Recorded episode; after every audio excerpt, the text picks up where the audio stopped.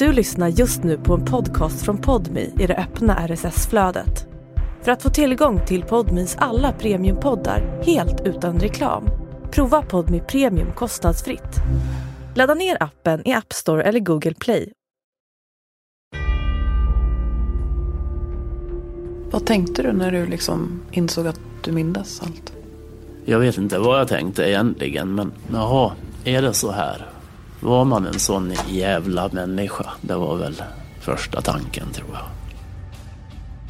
Ett väldigt speciellt fall med, med att han gräver ner henne på egen tomt.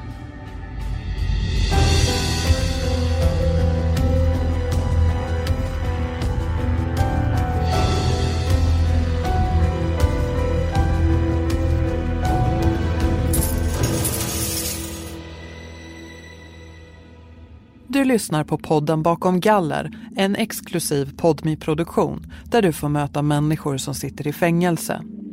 De som intervjuas har begått det värsta brottet, tagit livet av en annan människa. Hur hamnar man där? Och hur ser vägen tillbaka ut? I dagens avsnitt träffar vi Jan-Erik Brandt som sommaren 2003 tog livet av sin sambo i Äppelbo i Dalarna och grävde ner henne på tomten. Han nekade under många år till mordet och har senare hävdat minnesförlust. Men nu, i intervjun för Bakom galler, erkänner han och berättar för första gången om mordet och hur minnet av gärningen kom tillbaka. Vi varnar känsliga lyssnare för starkt innehåll. Vem är jag? Jan-Erik Brandt, 55 år, avtjänar fortfarande livstidsdom. Det finns väl inte mycket annat att tillägga egentligen. Jag lever ju fortfarande i vakuum. Den 10 juli 2003 är Jan-Erik Brandt och sambon Marie inne i Vansbro på en rockgala. De har ordnat barnvakt för att kunna vara ute med vänner. Sent på natten får de skjuts hem.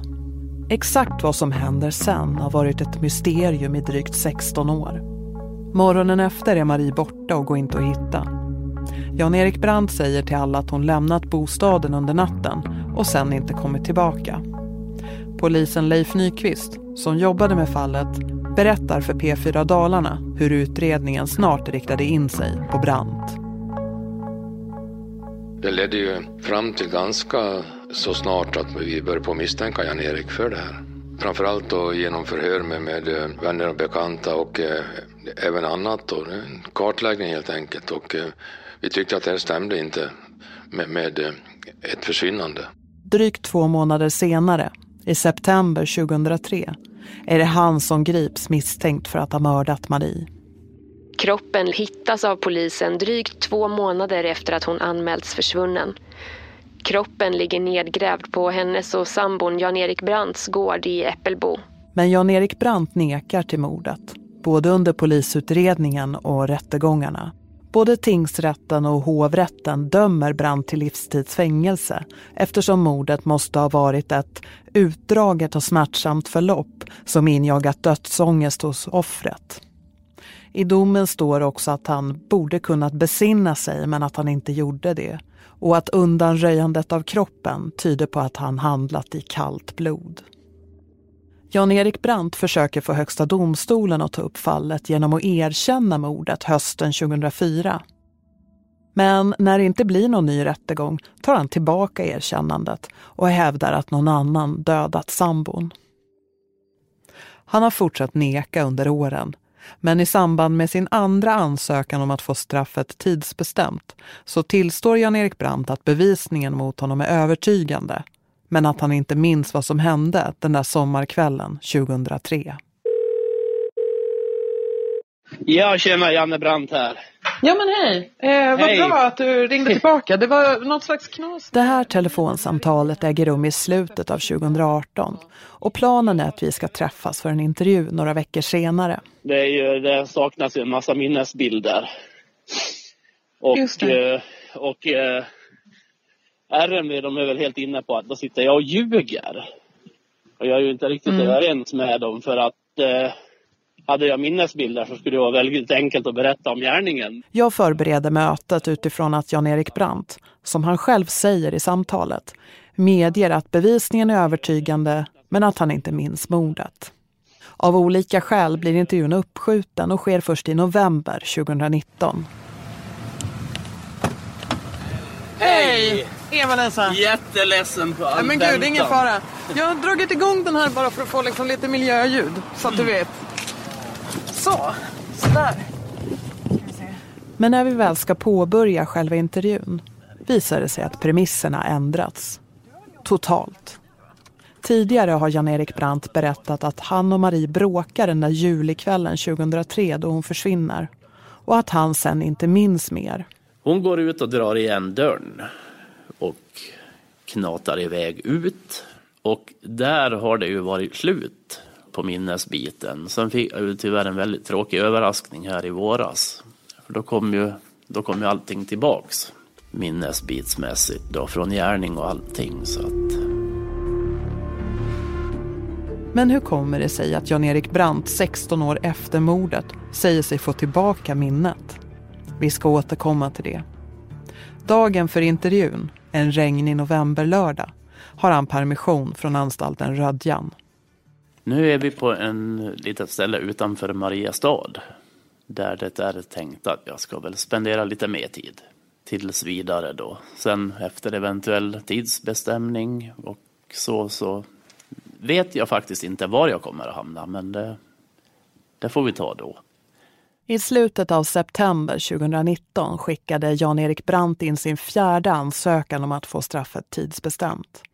Han har under fängelsetiden skött sig och har bara fått en varning för att han inte ringt in till anstalten Rödjan i rätt tid under en permission.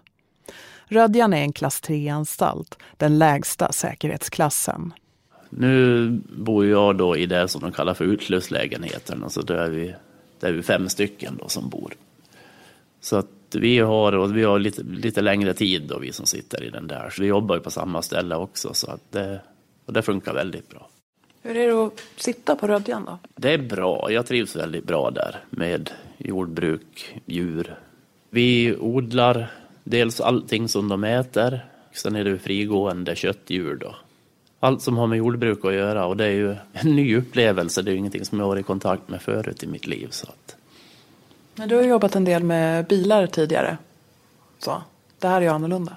Ja, det är annorlunda. Fast å andra sidan, det är större och klumpigare men i grund och botten så är det ju samma. Men det är väl då kor och sådant som har tillkommit som, som inte har varit med på, på schemat förut. Så att det är lite intressant faktiskt. Jan-Erik Brandt berättar om långa arbetsdagar då han ibland åker iväg och jobbar vid åtta på morgonen och sen inte tillbaka förrän sent på kvällen. Kommer man nära? Blir man vänner? Det blir man och samtidigt så det går liksom inte att kroka ihop för mycket heller för att eh, de flesta har ju kortare tider och de försvinner ju hela tiden. Så det känns inte som det är en idé att etablera någon sån här riktigt djup, djup vänskap. De kommer i alla fall att försvinna inom närmsta halvåret i princip. Så att. Men det är ett fåtal då som, som har lite längre tid och som man, som man hänger ihop och har kontakt med. Och det, det har sett lika ut genom alla år och jag har, jag har inte så väldigt många som jag har kontakt med. Men de som jag har kontakt med, den är, den är kvar och den, den håller i sig så den är rätt bra faktiskt. Är det folk du brevväxlar med eller ringer eller hur har ni, hur har ni kontakt när ni inte sitter på samma anstalt? Nej, vi pratas vid på permissioner och de, allihopa av dem de är ju ute på utsidan nu. Så att, eh, och de som är på anstalt, då är det brevkontakt. Så man sitter på, som på klass 3, det är, det är konstigt. Tiden verkar försvinna. Så man, just ja, ska skriva brev dit och dit och dit. Men helt plötsligt har klockan blivit så mycket så att ja, men jag tar det imorgon. Och så, det kan dra ut väldigt länge innan det, innan det blir något. Det finns ju tre säkerhetsklasser. Där säkerhetsklass tre är ju liksom lägsta om man säger. Och sen är det två och så är det ett som är väldigt hög eh, mm. säkerhetsklass.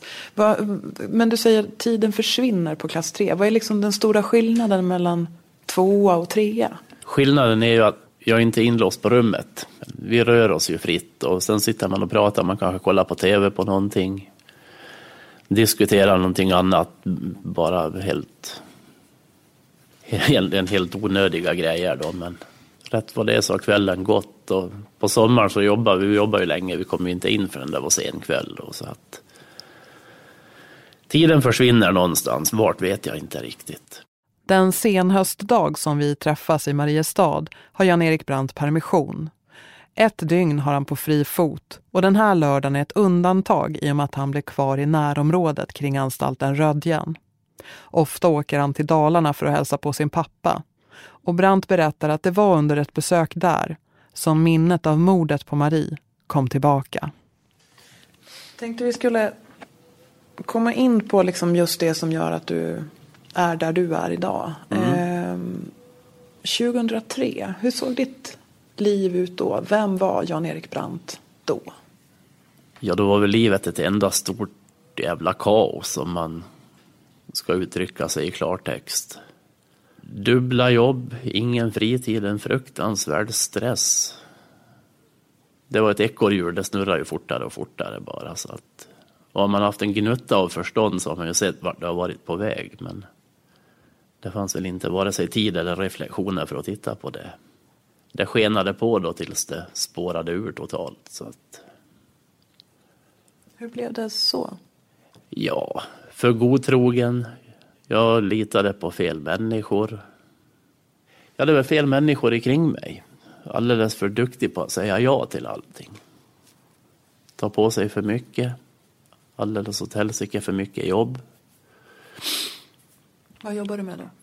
Det var bilar och billackering. Så det var i princip, i princip två heltidsjobb samtidigt. Och det, det borde ju ha gått att räkna ut att det skulle gå på skit, men uppenbarligen så var det inte så. Krasst att jag ville väl kanske inte ens se det. Jag ville inte se problemen som var, utan det liksom... Jag kör på så löser det sig och det, det gjorde det definitivt inte. Var det någon annan som såg problemen? Ja, det kan, det kan det säkert ha varit, men det var ingen som var tillräckligt vaken att säga någonting i alla fall. Så att någon borde väl kanske ha slagit krokben på en, men å andra sidan, det borde man ju begripa själv i alla fall. Så att det, det går inte att skylla på andra, utan det är ju liksom, det är ju ingenting annat än ett eget, eget beteende och grejer som ledde fram till allting. 10 juli. Kan du berätta om den dagen? Ja, det var en dag naturligtvis full av stress då också. Och det var väl stress ända tills vi kom till Vansbro där på kvällen. Så att, I övrigt så det var det var väl inga märkvärdiga inslag den dagen i, i den meningen, utan det var, det var som vanligt full, full rulle ända in i kaklet då. Och eh, ja, en van, det var väl en helt vanlig utekväll. Inga konstigheter så under kvällen nere där. Jan-Erik Brandt och sambon Marie ska på musikfestival där Svenne Rubin är en av artisterna. Och i Vansbro möter de upp vänner. Senare på natten får de skjuts hem av kompisarna. Bilen stannar. Och jag går hem för att hämta en starthjälp då, så vi ska få igång den. Men då har de fått igång bilen så vi kom hem. Vi kom samtidigt i alla fall. För samtidigt som jag gick in mot huset så kom de ikapp mig där. Så. Det är en del i, som har, någon som har suttit i den där bilen som har beskrivit det som att du var lite vresig under färden hemåt. Nej, jag var inte vresig. Jag var frusen och jag hade huvudvärk. Så att så vresig var jag inte. Jag ville bara hem. Det var, det var väl det som var det stora sköna målet då. Och sen, jag vet inte, man är, man är väl kanske inte riktigt på topp energimässigt den tiden på dygnet heller. Så att... Men ni kom hem du och Marie. Barnen var hos barnvakt. Mm. Eh, era två döttrar. Vad hände när ni kom hem?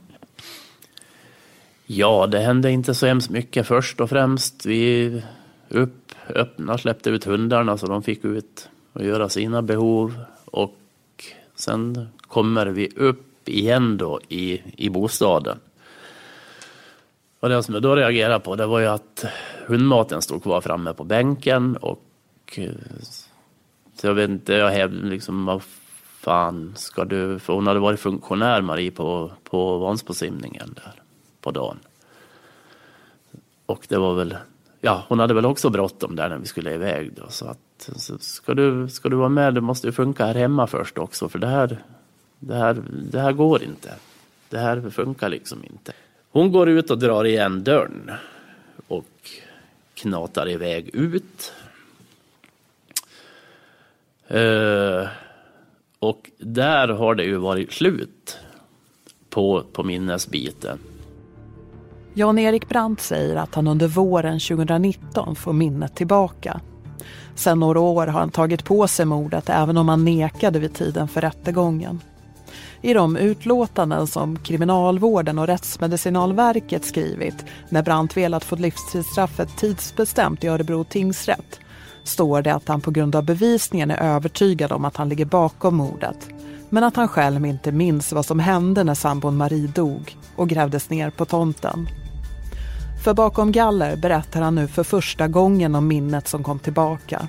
Och han tror själv att det kan ha utlösts av en annan jobbig händelse tidigare under 2019.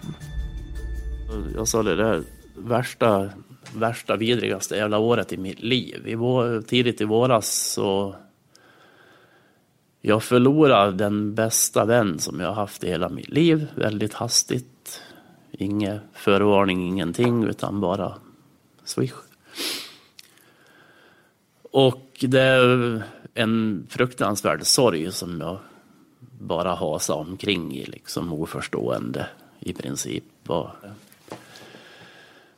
Sen hade jag permission och jag var hemma hos min far. Jag var uppe där på en, uppe på en vind och höll på och plockade grejer. Och där i en kartong så hittade jag då, det var från flickornas grejer. Det var tallrikar, det var muggar och grejer. Och det blir minnen som kommer. Och det är jävligt jobbigt att, att konfronteras med det. Liksom. Man sitter och tänker. Och där, där någonstans hände det någonting. För att jag, jag vet inte hur man ska förklara det riktigt. Men om, om du tänker att du har en massa film, filmsnuttar framför ögonen staplar de där på varandra och sen drar du dem där fram och tillbaka i olika hastigheter. Så det bara det snurrar och far och det, du ser inget men det är ändå någonting som rör sig.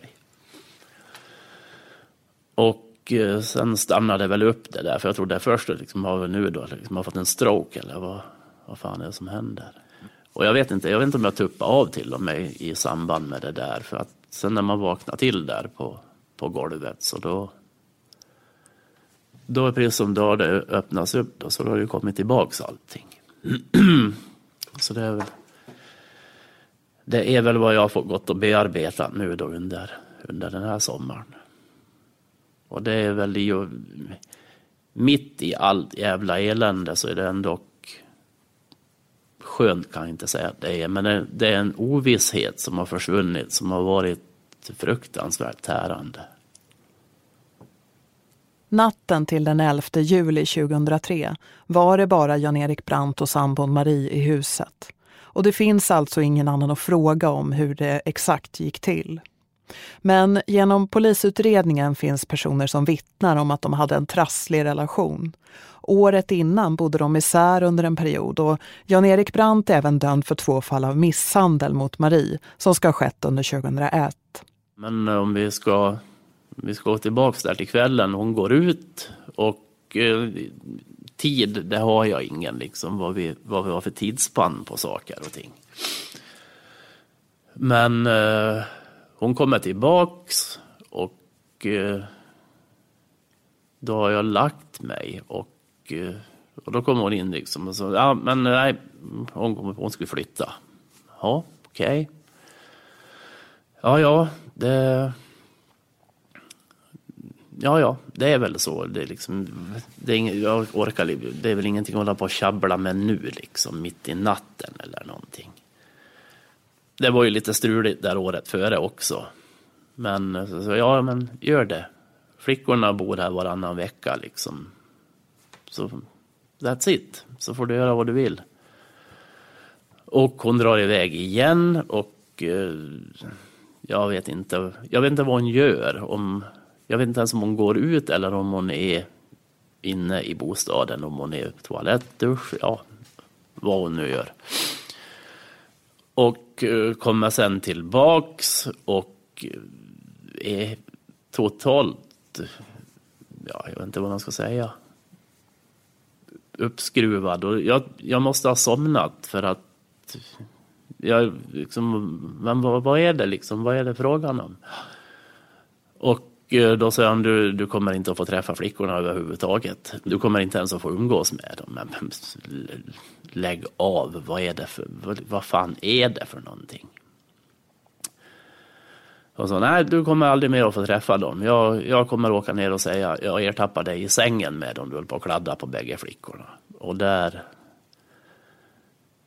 där var det väl någonting som pajade i huvudet. För att det är, jag pratade med, med psykologen om det där och och så liksom, men känslomässigt eh, liksom men jag, jag hittar ingen känsla på det. det är inte, jag blir inte arg, jag blir, jag blir ingenting. Det är precis som att det är som att sitta på en fjäder som skjuter upp en.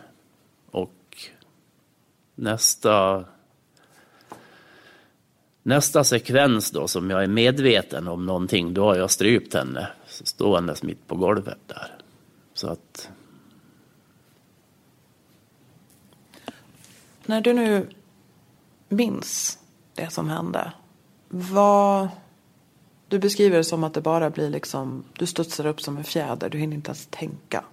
Det bara händer. Mm. Och sen är Marie död. vad, vad kände du då när du liksom där och då står där och inser att men jag har dödat min sambo, mamman till mina barn? Ja, vad fan tänkte jag då?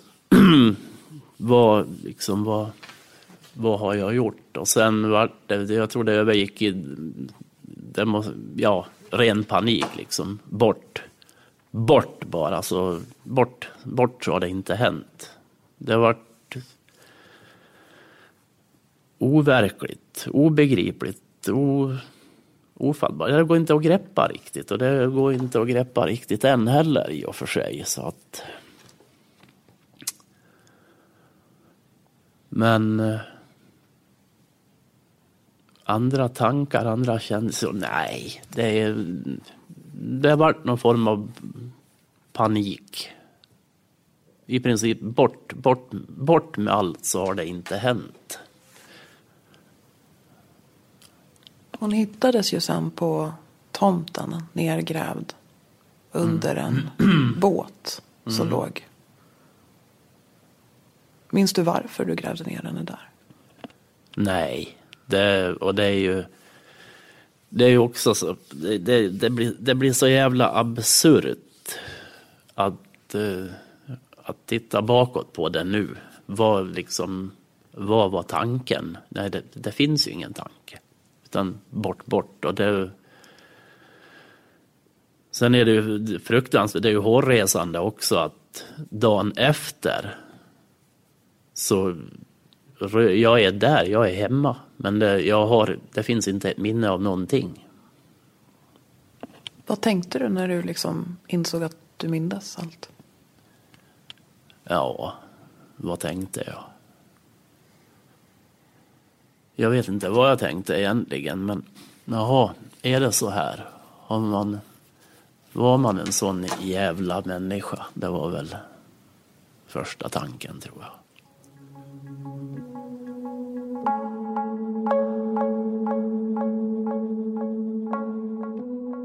Jan-Erik Brandt hävdar idag att han minns allt. Både mordet på sambon och hur han sen använder en matta från huset och plastsäckar att rulla in kroppen i innan han gräver ner den på tomten. Är du säker på att du minns rätt nu? Ja, jo, det, det gör jag. Och vi har suttit och gått igenom vi har gått igenom det ganska bra också på, på de samtal jag haft med psykolog och grejer. Där, så att det blir ganska tydligt. Men det är ju kristallklart fram till, fram till att jag upptäcker liksom att hon är, hon är död. Och därefter så visst, allt, allting är synligt. Det går, det går att se och det går liksom att titta tillbaks och se allting som jag gör. Men det är ändå, det är som att dyka under vatten. Allting är omgivet av, det är någon disighet över alltihop. Men det är ändå tydligt vad som sker allting.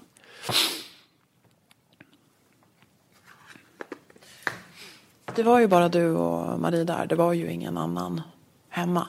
Nej. Och jag tänker att det kommer finnas eh, personer som ifrågasätter att hon ska ha liksom hotat med det här. Mm. Att du ska ha begått Mm. eh, övergrepp mot dina barn. Mm. För att hon skulle få vårdnaden om Mm. ni skulle gå isär. Vad tänker du kring det? Och liksom din trovärdighet i det här? Ja, det får, det får vara upp till var och en. Jag har, jag har fått de svar som, som jag vill ha. För jag, jag, jag har precis som, som övriga människor, liksom, jag har varit ovetande. Jag vet inte vad som har hänt. Nu, nu vet jag vad som har hänt. Och som sagt, det var ingenting positivt, men det, är, det som är liksom att jag slipper, jag slipper ovetskapen. För den har ju också, den har, den har varit väldigt tärande. Det är många som tycker, ja men du verkar ju vara en glad skit. Jo, jo, det kan man ju vara bitvis då, men det är ju ingenting som man heller kommer undan ifrån, utan det är ju, det är ju närvarande varje dag. Det är närvarande varje dag man öppnar ögonen och innan man stänger dem också, så att så jäkla lätt är det inte att bära på den bördan, men det, det, är, det är så det är och det är, det är bara att förlika sig med det och ingenting annat. Så att, men jag tänker, du säger ovetskapen. Du var ju där. Det finns säkert personer som ifrågasätter att eh, du har blockerat och tror att du har liksom vetat det här hela tiden. mm, nej, det, det, det har jag inte. Och eh, det, det har inte funnits, var, varför, varför skulle jag gå liksom och tiga om det i en hel evighet? Och det, det skulle väl i så fall ha ätit upp en. För att det var från att det här kom tillbaks och tills jag kunde då komma till Sankt Lukas, för jag hade ett uppehåll där på den terapin som vi hade. Och dit kom jag, första sittningen var i juni. Och bara tiden fram till den var ju rent ut sagt outhärdlig, för då hade jag inte nämnt det för någon. Utan då tänkte jag, jag säger ingenting tills jag har varit dit. och få, få ta det där. Så att det var, den, den tiden var nog fan i mig värre än någonting annat tror jag. Men tänk om vi backar tillbaka i tiden igen. Eh, det här händer natten mot den 11 juli 2003. När du vaknar på morgonen så har du liksom, då är Marie borta. Spåren är borta, de som går att se. Eh, och du undrar, börjar väl undra någon gång var hon är. Vad, vad trodde du hade hänt? Jag trodde inte någonting hade hänt där i början utan hon var nere, hon var nere och hade något mer med, med simningen att göra.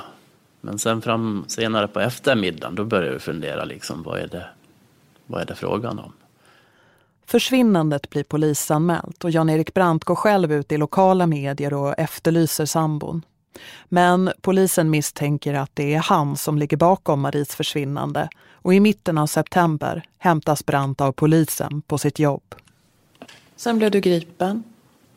Marie hittades där på tomten, nergrävd under båten. Och du blev häktad, det började radas upp bevis mot dig. Vad tänkte du under ja, polisutredningen och rättegången i tingsrätten? Ja, när jag vart, eh, när jag varit anhållen då och eh, häktad på jobbet där så tänkte jag, men herregud, vad håller ni på med? Vad är det, vad är det för ett, vad är det för jävla vanvett? Och eh, det, det fortsatte för att jag, jag hade inte, det fanns, det fanns inte med på världskartan att jag, att jag hade någonting med det att göra. Det, det, det fanns inte. Det blir rättegång, du får livstidsfängelse i tingsrätten, du får mm. livstidsfängelse i hovrätten. Och sen försöker du få upp det här fallet i Högsta domstolen också. Ja. Genom att kalla till dig polis och åklagare. Ja. Och där erkänner du? Ja, jag försökte. Men det, det gick ju så där och det, det var ju ett, ett tämligen vrickat beslut för att det var ju det var ju helt korkat för det fanns, liksom, det fanns ingen substans i någonting heller. Så att, och det har jag har jag då haft tillgång till minnen vad som hade hänt, ja då har man ju tagit det där redan. För att det var ju också tillfrågat. Är det så du vet någonting om det här så måste du ta det. För att det är ju en väldig påverkan på strafftiden. Och så, nej men nej. Jag vet ingenting, jag har inte ens gjort det för fan. Så att... När det står klart att Högsta domstolen inte kommer att ta upp fallet, att domen om livstidsfängelse står fast, då ändrar sig Jan-Erik Brandt igen. I en intervju med Expressen under hösten 2004 säger han sig ha förlorat allt på grund av en massa skitsnack och tar tillbaka erkännandet. Nu, man hittade ju Marie. Mm. Polisutredningen och rättegångarna har ju visat på något slags ungefär vad som hände rent om man säger tekniskt. Mm. Men det är ju fortfarande många frågor kvar för för barnen, för anhöriga, för vänner, mm. bekanta, släkt. Och så nekar du, erkänner och sen tar du tillbaka det. Mm. Tänkte du på människor runt omkring då, hur de skulle Nej, må av det? Jag tänkte, alltså jag tänkte ingenting. Jag var, jag var nog så pass jäkla paj där så att det fanns, det fanns ingen tanke på någonting annat. Och det enda, det enda tanken som var sen då, fokustanken som gjorde då att jag sa okej, okay, vi kör ett förhör då så jag erkänner det här. Och det var ju tanken då, okej, okay, vad sitter jag då? Sex år, åtta månader. Eller minst dubbla tiden. Och sen tänkte jag tänkte på barnen, hur, hur gör jag där? Ja, jag får försöka förklara för dem så de förstår varför och så, men hur tänker du kring det?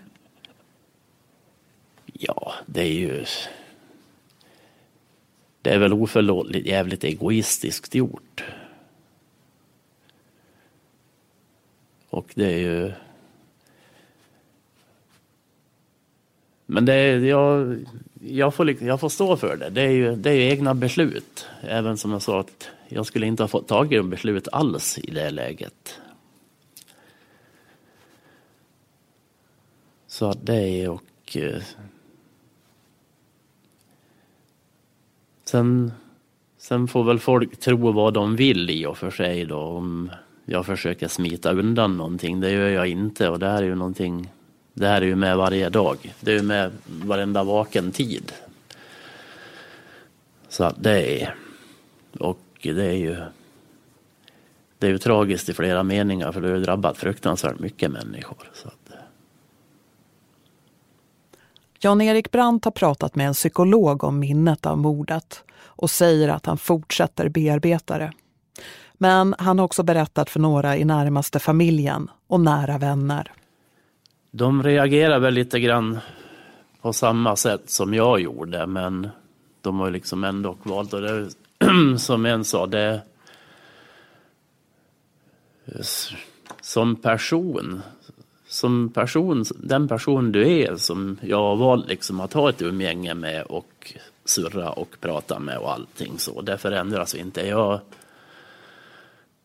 som han sa också, liksom, gärningen är ju ingenting som jag ställer mig bakom och stödjer eller någonting utan det, det nej, det gör inte jag heller liksom. Men, men personen är ju fortfarande kvar och de, det valet har ju då, har de ju gjort så att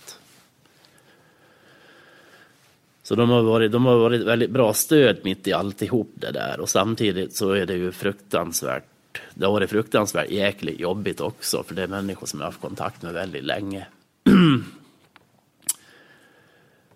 och efter så här lång tid då så får man kontakta dem och säga ja, så här var det. Men det finns personer som vid tiden för intervjun, i november 2019, inte känner till att Jan-Erik Brandt nu minns och berättar om mordet på sambon. Det handlar om Maries anhöriga och de två gemensamma döttrarna som idag är vuxna. Jan-Erik Brandt har inte träffat eller pratat med döttrarna sedan han blev frihetsberövad i september 2003. Han har skrivit brev till dem men utan att få svar. I den undersökning som Aftonbladet gjort av fall där män dödar kvinnor som är deras partner eller ex-partner är det vanligaste att barnen inte vill ha någon kontakt med sin pappa. Ungefär vart tredje barn har kontakt med en pappa som mördat ens mamma men ofta är kontakten sporadisk. Jan-Erik Brandt är därmed inte unik. Men han säger att han kommer att skriva brev till döttrarna och berätta om att han nu minns den där natten då han tog livet av deras mamma. Jag förstår ju dem också, om inte de vill ha någon kontakt. Men... Och det är inte heller någonting som jag kan hålla på med utan det är, det är ju upp till det är ju deras beslut som, som, de, som de ska ta, eller ska ta. Det är ju helt och hållet om de skulle vilja eller om de inte vill. Utan det, det får man ju rätta sig efter dem och jag förstår väl dem mer än väl också om de inte vill ha någon kontakt och samtidigt så är jag väl jag är väl övertygad de har väldigt mycket frågor som de vill ha svar på också. Bakom galler var i mitten av januari i kontakt med döttrarna och även med Maries föräldrar två månader efter att intervjun med Brandt gjordes. Men något brev från Jan-Erik Brandt om att han nu minns mordet har enligt döttrarna inte kommit. När Marie hittades mördad och Jan-Erik Brandt dömdes blev det mycket uppmärksamhet och debatt kring mäns våld mot kvinnor. Den motorklubb som Marie var engagerad i ordnade under flera år också en dragrace-tävling, Marie Memorial Race, där överskottet gick till välgörande ändamål, som kvinnojouren i Västerdalarna. Du har ju ansökt nu om eh, tidsbestämt straff för mm. fjärde gången. Man får mm. göra det när man har suttit i tio år. Tio år, ja. Och tidigare har det blivit nej. Mm. Du har fått avslag. Eh, I det senaste beslutet så stod det också om att du visserligen har kommit till insikt om att det är du som har gjort det här. Mm. Eh, men att du inte minns det. Mm. Och man skriver också i domen att du behöver ta på dig det här mycket tydligare. Mm. Och bearbeta det. Ja, det är med alla tre domarna egentligen. Så att det, det är ju ingenting nytt som har, som har kommit där och nu då på senare tid. Utan, och det är, om det nu är någon som tror då att det är någonting som jag har hittat på nu eller jag har vetat förut. Jag har ju vetat hela tiden att så länge inte jag kan berätta om någon gärning så blir det ju väldigt knepigt. Och det, det förklarar ju RMV också på ett väldigt tidigt stadium. Det var första gången jag var där till och med. Så men jag kan inte, jag kan inte berätta om någonting, jag har inte tillgång till det. Det, det går inte. Det, jag kommer inte åt det. Och jag, jag har inte suttit och hållit truten för att jag tycker det är väldigt kul att sitta inlåst.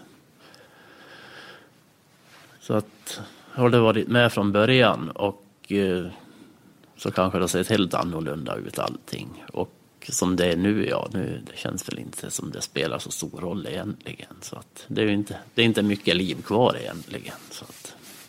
Hur menar du då att det inte är mycket liv kvar? Nej, men nu, man blir så gammal så vad, liksom, vad, fin, vad finns det för någonting?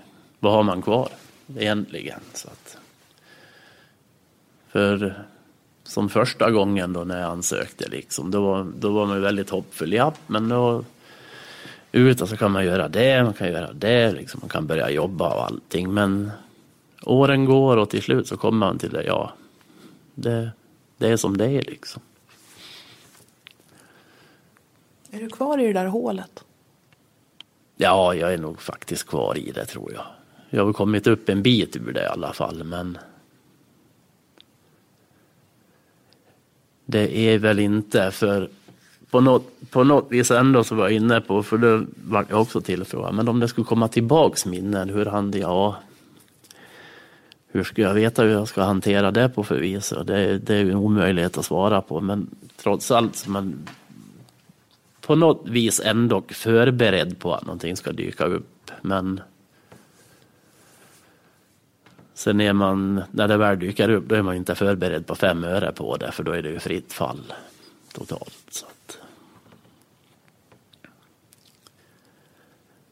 Och det tar, ju, det tar ju med allting annat. Det tar ju med liksom förhoppningar, framtidsdrömmar eller vad man nu ska kalla det för. Liksom allting blir ju liksom golvat totalt. Så att. Vi har ju haft kontakt ett tag. Mm. När bestämde du dig för att eh, berätta det här för mig som journalist?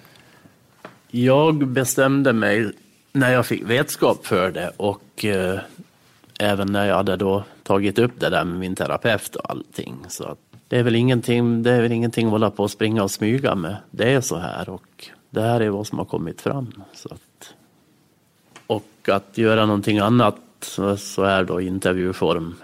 Det skulle ju gränsa till fånigt att sitta här då och låtsas som jag inte vet något i det här läget. Så att, och sen hur folk reagerar på det, ja, det är väl upp till var och en det också i och för sig. Så att... Men så här, så här är det. Och det är tyvärr ingen som kan ändra på det, inte jag heller. Så att det, det är bara att leva med. Vem är du idag? Ja, vem är jag idag? Jag är väl ingenting idag egentligen. jag, jag är en väntande person. Och vad väntar jag på? Jag, jag väntar nog på allting tror jag. Så att, men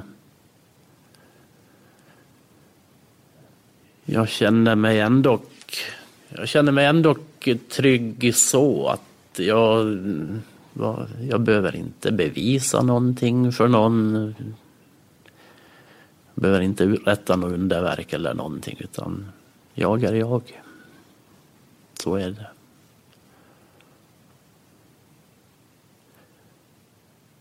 har det varit tidigare kan jag säga. Ja, ganska harmonisk men den försvann ju också i våras den där harmonin så det, men den kanske kommer tillbaka så småningom, det vet man ju inte.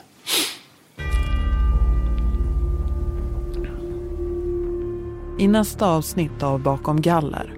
Hela händelseförloppet har varit grymt och skrämmande. Offren har fått lida länge och haft dödsskräck. Vi såg ju till att de inte kunde sätta sig emot oss. Så vi band upp dem lite grann och, och så en munkavel och sen ut i bilen och sen åkte vi ut till ett gammalt grustag. Ingenting talar för en lindrigare rubricering då. Tvärtom. Om det hade funnits en paragraf med grovt mord så hade den varit tillämplig i det här fallet menar jag. Peter Grönqvist dömdes för ett dubbelmord på Gotland 2005. Hör honom berätta om det brutala dådet i nästa avsnitt. Du har lyssnat på Bakom galler som görs av mig, Eva-Lisa Wallin och producent var Lars Truedsson.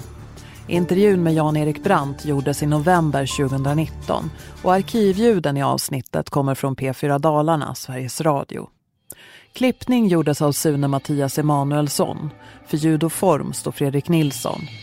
Bakom galler är en exklusiv podmi produktion som produceras av tredje statsmakten Media.